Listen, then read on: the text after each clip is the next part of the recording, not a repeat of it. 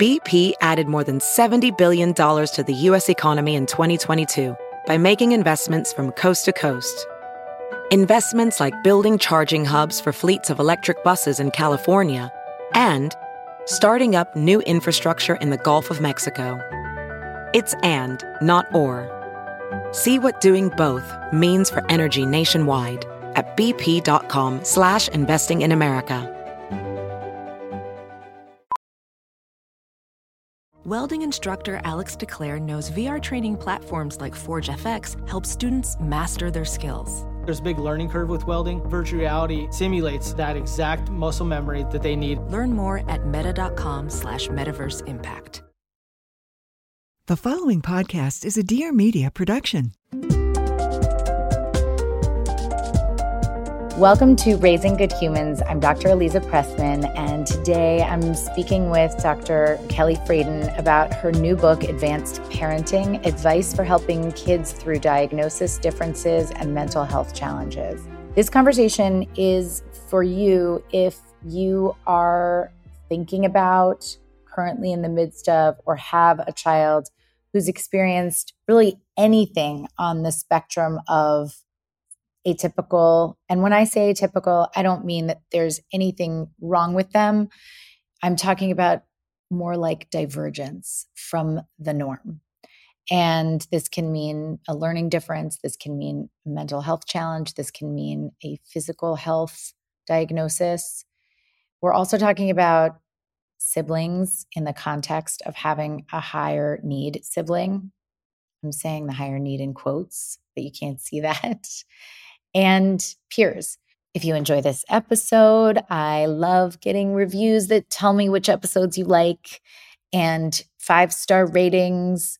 That's super helpful. And of course, if you have anything else to say, you can DM me. I don't get to all of them, but I get to a lot of them. And I can use those questions to answer on Instagram Reels, on at Raising Good Humans podcast, or on my Substack newsletter, dralizapressman.substack.com. And don't forget, you can subscribe to my Apple Premium podcast. This month's finishing up the Mindfulness for Busy Parents. And then we're moving on to next month's premium, all about sleep, sleep challenges, and supporting good sleep. So I uh, was originally inspired to write advanced parenting because as a child, I had my own challenge with childhood cancer. And growing up, I saw the toll that my diagnosis took on the rest of my family, how my parents had so much additional worry and work and and so much stress that they had to cope with. And I think it was because I was aware of that sort of ripple effect of a child's diagnosis on the rest of the family that when I became a pediatrician and I would have sometimes difficult conversations with parents where I would tell them that their child had a disability or a diagnosis that would require interventions and medications and a lot of care, you know, you would see that in those conversations, a parent can process maybe like a third to a half of all the information you share. And they get this look on their face as they're leaving the office like, you know, you, now it's now it's kind of game time and the parent is kind of alone for how they for the next steps of integrating all this new information about their child with the rest of their life and their family and their care team and so i, I didn't th- i don't think it's fair that a parent is alone in doing that important work. And I just think there should be more resources available to support families in that work because doing that work well has such a huge impact on a child's well being and a family's well being. So let's talk about the parents. What is something, by the way, that was such a cold response to you because that was, uh, you do have a beautiful story that led you to do beautiful work.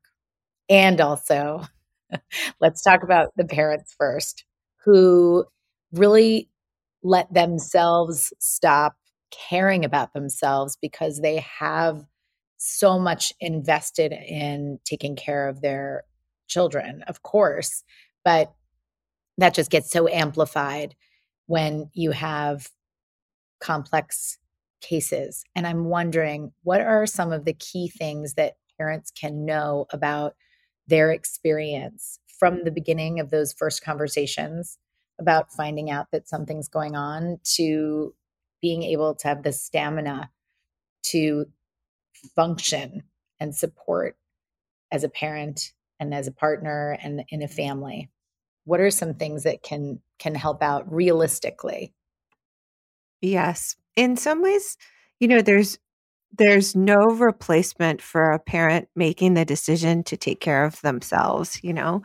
I can give all the advice in the world about how to how to try to hack your child's challenge to make it slightly easier to manage but at the end of the day there's still work there's still appointments and research and communicating with your children's teachers and babysitters and planning ahead for the future and and all of that does fall on the parent. But what what is obvious to me after working with like hundreds of parents over the years is that we tend to undervalue this work. You know, if we recognize that being the leader or the quarterback of your child's care is an important job and that work has value, then we can start to say that work requires time and energy and space. And if you try to just like cram it in at night when you're staying up later than you should doing the research and when you're you get the time to take care of your child from pulling what would have been your workout time or your time to connect with friends or your time to invest in in your future as a person outside of your responsibilities as a parent you know that that comes at a cost. And sure anybody can be a martyr and put their children first for a few days or a few weeks but eventually you'll kind of run out of steam and we know that having a well rested, well regulated parent is so important to a child's well being. I mean, for children without challenges, right? We, we are, have such an important job for establishing boundaries and helping teach our children to to be the grown up that we hope that they'll be. But when when our children face challenges, we have even more responsibilities to carry. So we just have to take care of ourselves to be there for the longer haul. So how do parents know when to look for and and I think we know that this is just you know it's like how much more you have to convince parents that their care for themselves is their care for their children and particularly in this amplified setting. And I'm wondering for parents who are ready to take on understanding a challenge that they're faced with or a new diagnosis or any diagnosis how do you help parents or how can you help parents think about when to accept a diagnosis, when to look for second opinions, when to explore alternative therapies? Do you have any? I mean, it's so hard because your particular, your book and your topic is, you know, it's not really suited to a quick listen on a podcast because everything is so deep and so there's so much to think about. But given that, and given that you were able to put it into a book, can you help parents who are just thinking through how do I know? First, even taking it a step back, how do I know if something is wrong? And then, if something is going on where there is a diagnosis of concern, how do I know when to go from curiosity and questioning and worrying to action. Yes. It, it's interesting because I think when I've talked to people in my community about the book, a lot of times people say, like, yeah, I'm lucky. I don't really have like a huge diagnosis I'm facing for my children. But this is exactly the group of people that that I do think can benefit is the people who are worried about maybe is there something there or is there not something there and that ends up being a really important decision to have a framework to think through. Yeah. So, because it, you know, you again are like the one person who knows your child best and and we all have this intuition about our our children's well-being and often if you have a concern and you take it to a doctor who just provides maybe reassurance but it still is worrying you I would say, it just full stop, that you should continue to speak up and advocate until you really feel at peace with the answers you're getting. And I think it's important that parents hear that from a pediatrician, right? From a doctor, because sometimes it can be intimidating to speak up to like somebody who has a credential or when you're in the room with like an expert and the expert says something you assume that that's kind of the final answer but but it's okay to push back and to come back and to continue to ask questions and and ask for more testing or a referral or, or whatever you need to feel at peace with the with the diagnosis and it's an active advocacy for your child. So i do think it's important for parents to do that. It can have a big impact on a child's care. What would you say to parents who are afraid to bother their physician you know i would remind parents that the physician is there to help them right? So so you're not a bother if you're looking for resources for your child. That's the whole point of the the doctor being there. And the same goes you know for educators that that these people are all there to help you. That said like sometimes it's hard to help by like a portal message or an email and so often if you are looking for a really thorough response it does warrant like a visit or an appointment to like do the topic justice a quick break so I can tell you a little bit about my sponsor, ZocDoc. Have you been stewing about a health problem that you have, or just like Googling and group chatting over things that you're curious about, but not curious about in the way where you're going to go find the expert, make the appointment, and show up to find out? There are thousands of medical professionals on ZocDoc that are there to help you. They listen like a friend, but they give you the expert care that you need. So, instead of going down a social media rabbit hole to find the root cause of your symptoms or asking everybody that you've ever met, just go to ZocDoc. It's the only free app that lets you find and book doctors who are patient reviewed, take your insurance, and are available when you need them. And they treat almost every condition under the sun. It is so hard to find great care that actually takes your insurance that you can get an appointment with within a reasonable amount of time. So go to ZocDoc.com slash humans and download the ZocDoc app for free and then find and book a top rated doctor today. Many are available within 24 hours, not 24 months. That's ZocDoc.com slash humans, Z O C doc.com slash humans, ZocDoc.com slash humans. Download the ZocDoc app for free and then find and book a top rated doctor today. So, a couple of scenarios that I just want to think about.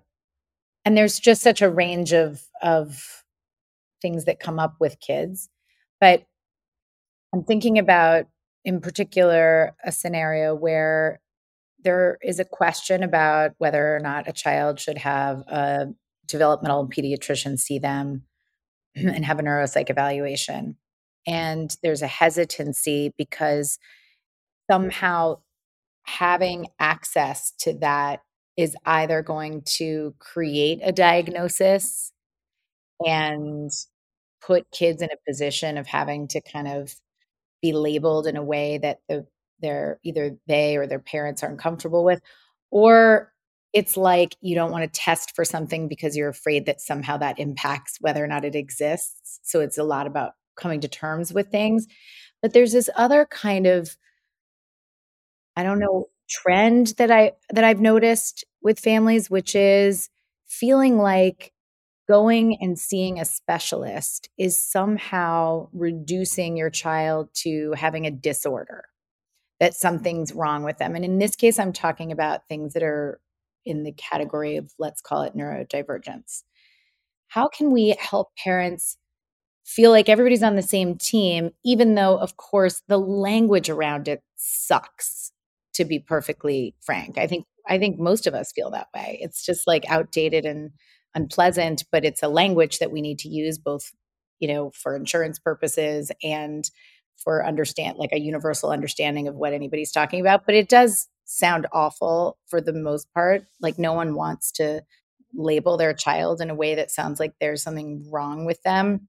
And so i've noticed that parents feel like well then if i don't go see if i if i don't engage in that way of having pediatric care then i'm not participating in this world of overdiagnosis.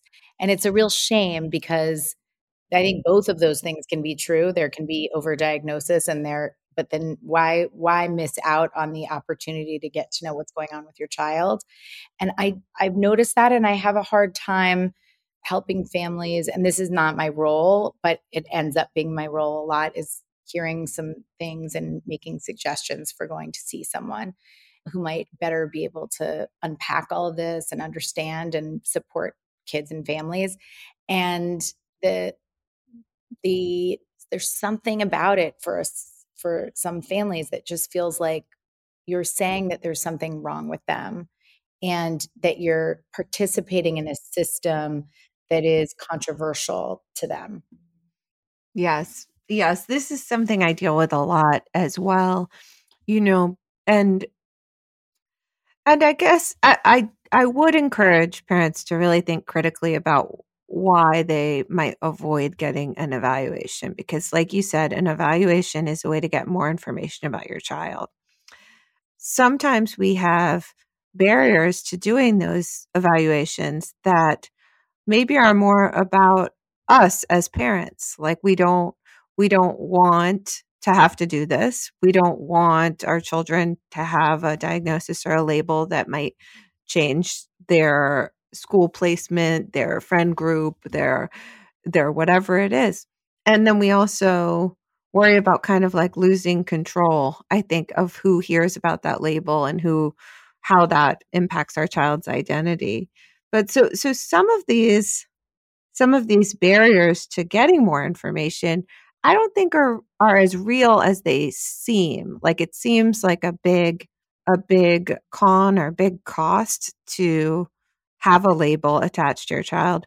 But you have to also remember that you own that label as the parent and the child, and you can take from that whatever works for you, whether it's getting more services, getting a reimbursement for services, getting support from parents who are dealing with similar issues and, and participating in a community that might might help you or then you know saying potentially that that the resources that label unlocks aren't helping you and that maybe that evaluation reflected a moment in time that doesn't reflect your child's ongoing journey.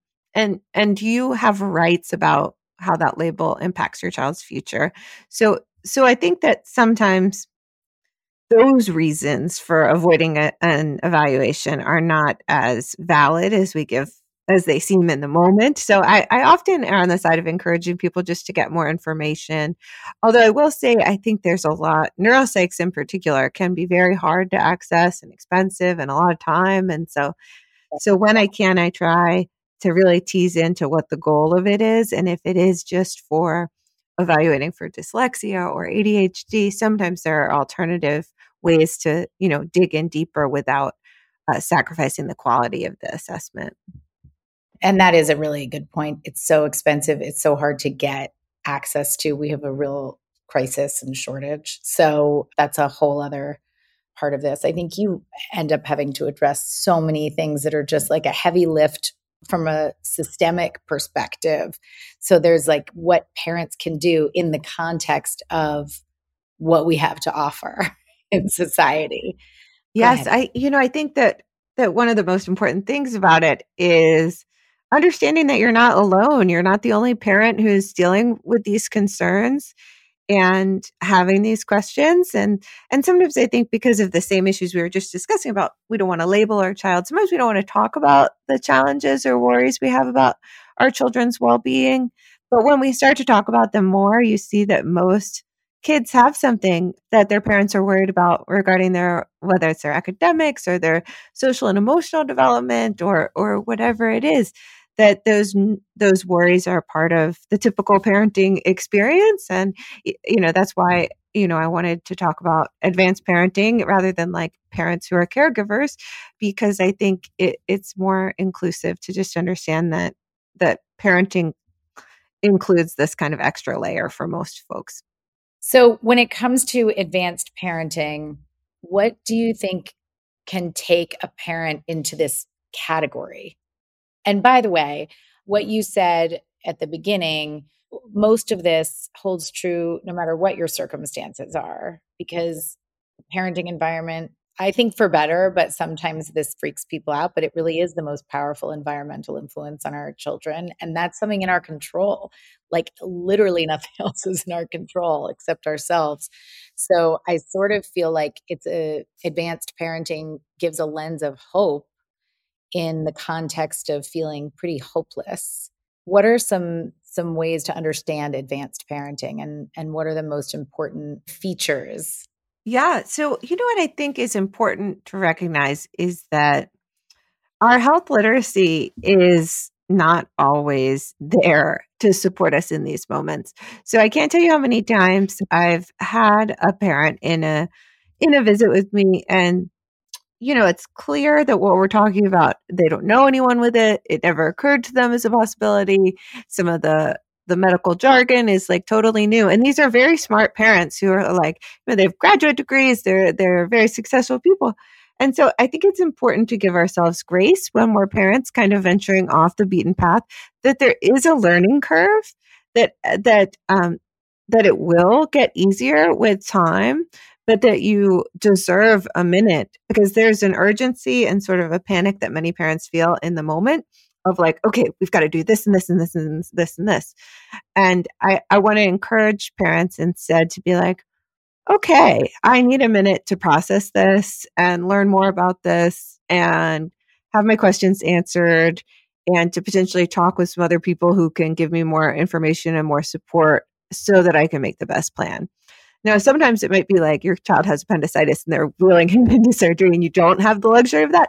But for most diagnoses, right. you can at least like t- stop and be like, just like when you're talking to a child, you know, about sex or death or any of these challenging moments of parenting, often the most important step is to, you know, take that deep breath and and check on yourself as a parent first and like regulate yourself and be like, wow, this is overwhelming for me. But like I I know I can do this and uh, I just need some time to like cope and digest and and research and make a plan. But the, that sort of growth mindset that we try to teach our children, we don't always like embrace that in ourselves, but but we should. So let's say you're first, and it's so true. It's everything that breath first and talking to sorting through how you feel about what's going on so that you can then show up for your kids so when you are showing up for your kids and you're sharing with them information about what you've learned about them and their development, what are some ways that you help parents share this information? And maybe we can walk through it from a developmental perspective. So early childhood through adolescence.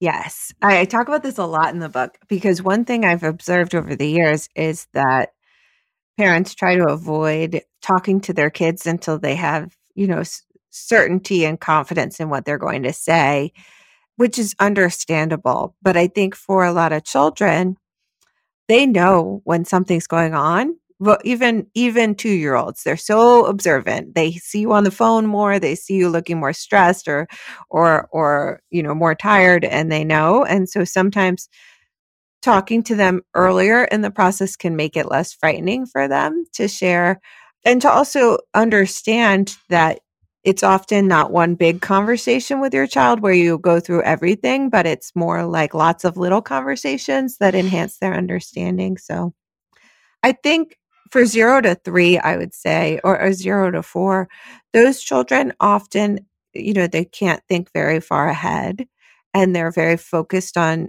on what's around them their friends their babysitters their routine and so i often encourage parents to anchor in that reality of those children that you don't want to tell them about a surgery in 6 months. Like that's that's not going to have significance to their life and they're not going to be able to understand it and then they might just potentially worry about it longer or ask you about it longer.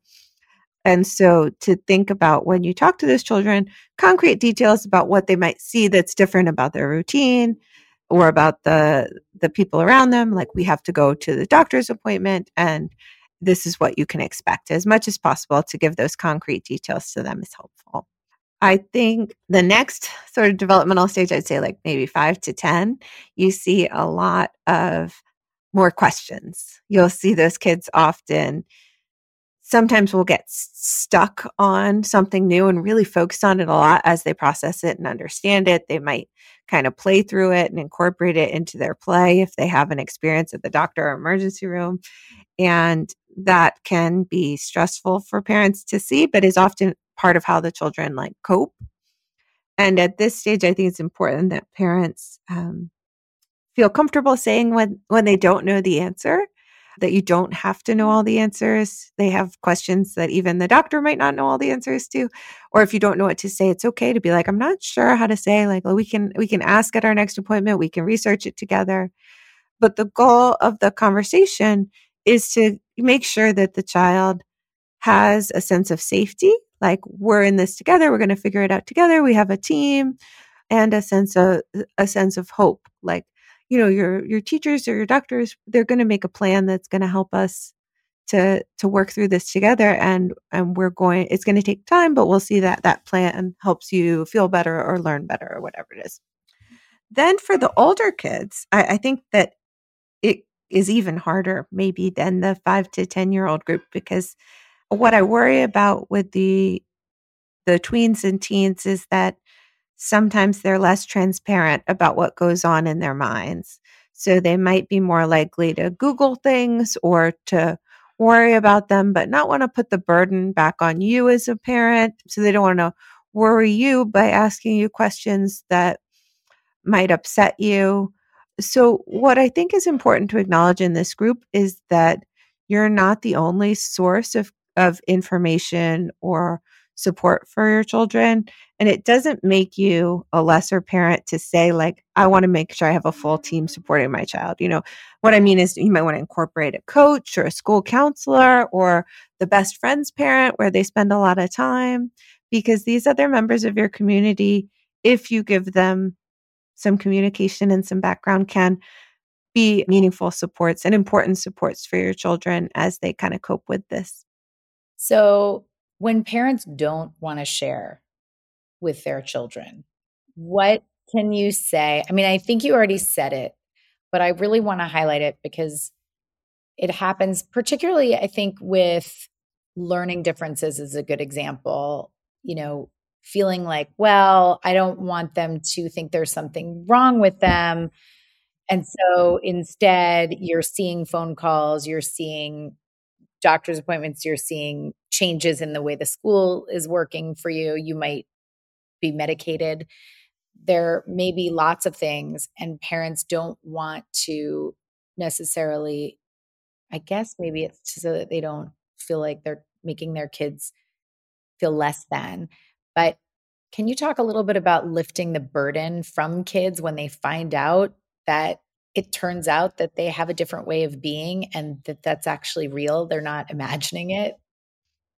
Yes. You know, I, I think it's important that parents reflect on on why they might hesitate to share information with their child and what kind of message that sends, right? Because because I think, you know, as children pick up on when their parents are stressed. Children are laser focused on when they are different than their friends. So even a preschooler who's having more trouble separating than the other kids might know and feel bad about it. And so while you might not want to give them the label of being a, child who has anxiety, letting them know that they're that they're brain is working differently than other kids and they are having more trouble and you can help them with that is actually an empowering thing that might give them a positive a positive impact on their self-esteem that like yes this is hard harder for you than for other kids but that's okay. We're all different and we all have things that are harder for us and we're going to make it better together. Because i think it's it's even more important for older kids because we do want to establish that open bidirectional communication where the kids feel comfortable letting us know you know what they see and hear and what questions they have. But if if the kids get a sense that this is a taboo topic or something that we're not supposed to talk about it might get in the way of that. And so i, I do think that keeping that big picture long-term goal in mind can be really helpful Okay, so now I want to talk about two other aspects of this. One, the siblings, and two, the peers. So, you know, I just learned this term. I've never heard of glass children. The other day, my daughter mentioned someone being a glass child. And I said, What are you, what, uh, I'm sorry, what does that mean? And she said, You don't know what that means. It means the child who doesn't have a diagnosis of some mm. kind or a, a high need child in the household. It's the one you see through Aww. so that you can focus on needs more. And I was like, Oh my God, that is heartbreaking and also a really, a very I mean, I thought it was a really good way of of describing that. And I was thinking in this in these contexts, there are probably a lot of glass children that you're seeing. I have no idea who coined that phrase, by the way. It could be like an Instagram meme that just my daughter grabbed onto, or it could be in a legitimate paper that I've never read. but let's just say if neither of us had heard have really used it or heard of it much, it's probably newer. but I was thinking about how to help parents see all their children and also help their the siblings understand what's going on while still remaining as important in the household. Yes. This this comes up all the time and I do think it's such an important thing for parents to remember to see all of their children and to support them. I, I think there's a lot of guilt that comes up with this as well because parents want to be there for their children in all ways, but you may have very real demands on your time. Like when one child's hospitalized, it's hard to show up for the other one who's at home in the same way, certainly. And I think it's important to give ourselves a little bit of grace and to understand that the the child who is watching a sibling go through this is actually in a position to grow as a person, to develop more empathy. And when I was writing my book, I spoke to a lot of siblings as part of my research process. And even even like preteen kids talk about how they sort of develop a way of making friends where they say like was this the kind of person I would trust to talk to about what my sibling is focused on? You know, this like compass of how they think about people that is just part of their understanding of like there are good people out there and those are the ones that I want to gravitate towards. Like I don't really want to be friends with somebody I wouldn't talk to about my sibling. And, and so the potential for good, I hope can release some of the guilt. But I and I think it's important that parents again remember that they're not the only resources available to support to support their children. So calling on your network, your grandparents, your you know sometimes when you're you have one child that is sick, there's there might be some things that are harder to delegate.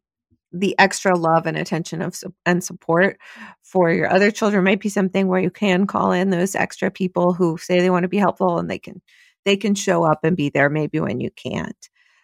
And you know, protecting the other child's childhood is also really important because, you know, a child who is a toddler is going to still have, you know, strong opinions and needs and tantrums.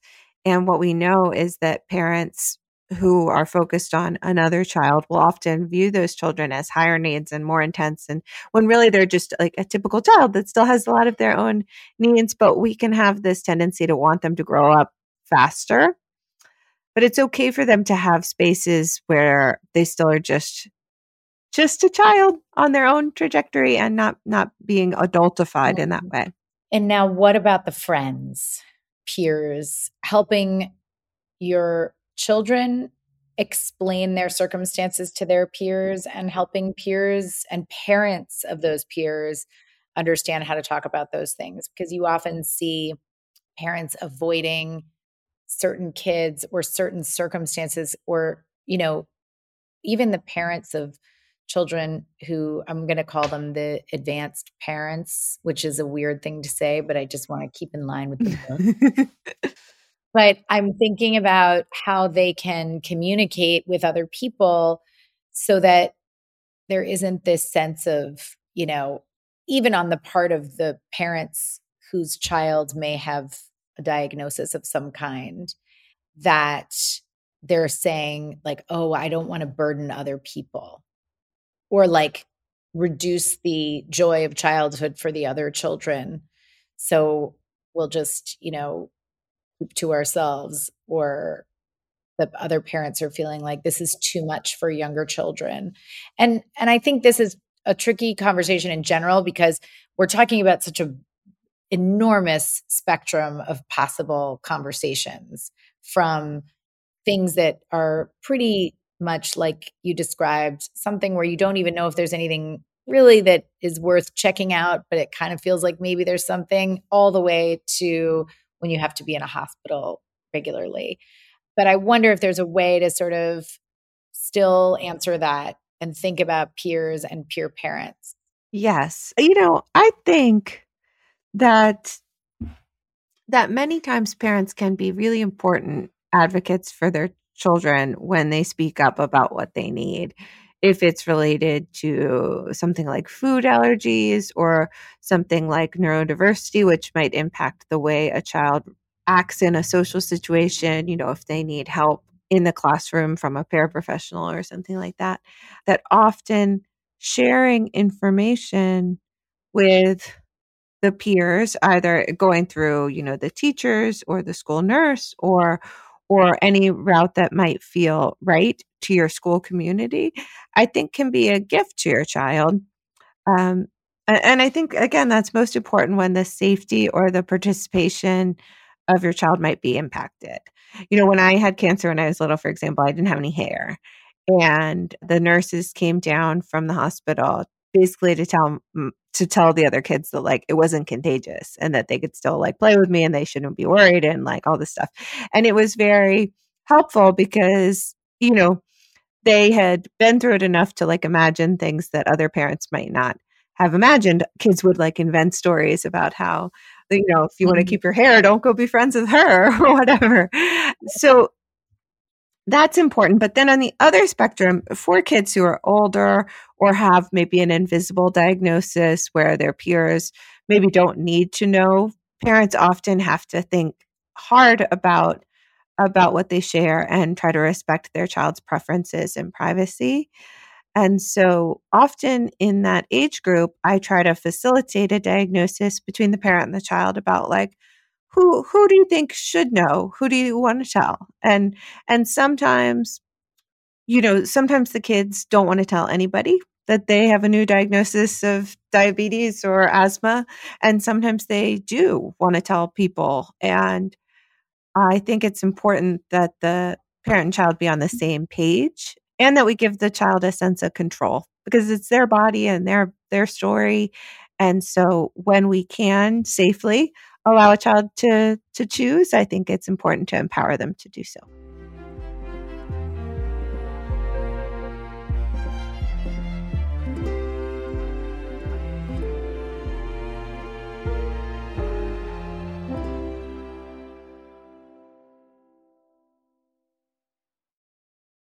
Please note that this episode may contain paid endorsements and advertisements for products and services. Individuals on the show may have a direct or indirect financial interest in products or services referred to in this episode.